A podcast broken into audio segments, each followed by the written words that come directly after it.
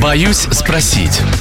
Правда ли, что есть такие профессии, куда дорога закрыта людям с положительным ВИЧ-статусом? Отвечает врач-инфекционист Олеся Куракина, медицинский блогер.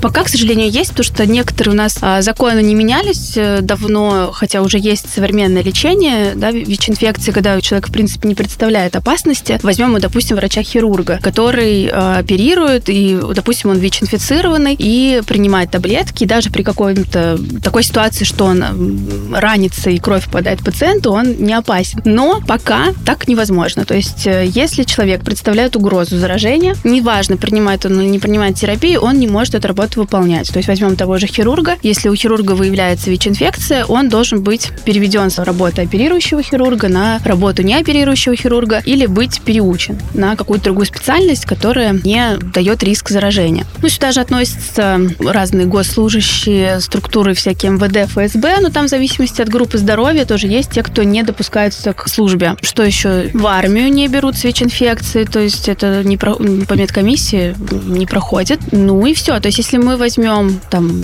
повара, продавцы, там, продуктовых, каких угодно отделов, эти люди могут спокойно работать независимо от ВИЧ-статуса. Конечно, у нас есть федеральная база людей, живущих с ВИЧ, но она недоступна никому, кроме медицинских организаций. И каким-то образом оттуда взять сведения и из-за этого человека исключить откуда-то из какой-то службы, они не имеют права. Тут другой момент, что есть те группы э, людей, которые обязательно проходят обследование на ВИЧ. И вот как раз сотрудники там медицинских учреждений, разных организаций медицинских, в том числе и вот госслужащие, такие вот ФСБ, МВД, все, что к этому относится, они проходят обязательно обследование на ВИЧ. Есть как вот э, на любой работе проходится медосмотр, просто у них в медосмотр включен обязательный анализ на ВИЧ. Угу. В отличие от других, потому что многие считают, что вот я работаю, допустим, поваром, да, я каждый год прохожу медицинское обследование, сдаю кровь, значит, я сдаю на ВИЧ. Нет, сдает на ВИЧ только тот, кто обязательно входит вот в эти группы обязательного обследования. Хотя некоторые сейчас частные организации, они включают этот анализ, но, опять же, он по желанию человека. Не могут обязать, если работа не связана вот с этой группой людей, которые относятся вот к, это, к обязательному обследованию, обязать не могут сдавать. Поэтому тоже нужно помнить, что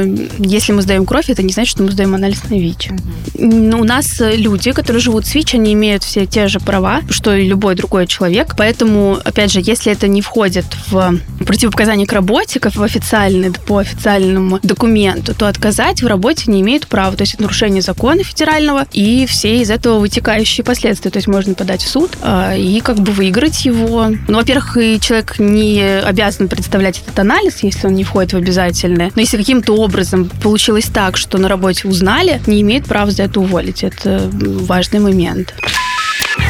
Боюсь спросить.